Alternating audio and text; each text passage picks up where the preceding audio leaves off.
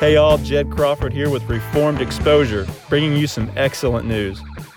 Reformed Exposure is teaming up with the MCI Group for a safety tips series aimed at getting quick health and safety information to their field operations.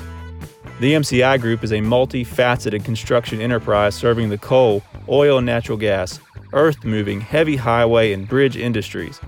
Having a large presence in the West Virginia area, this company extends up into PA and Ohio and even down through North Carolina. This safety series, titled Digging Down, will provide quick tips on a number of health and safety topics as we dig down on what's important out there in the field related to health and safety.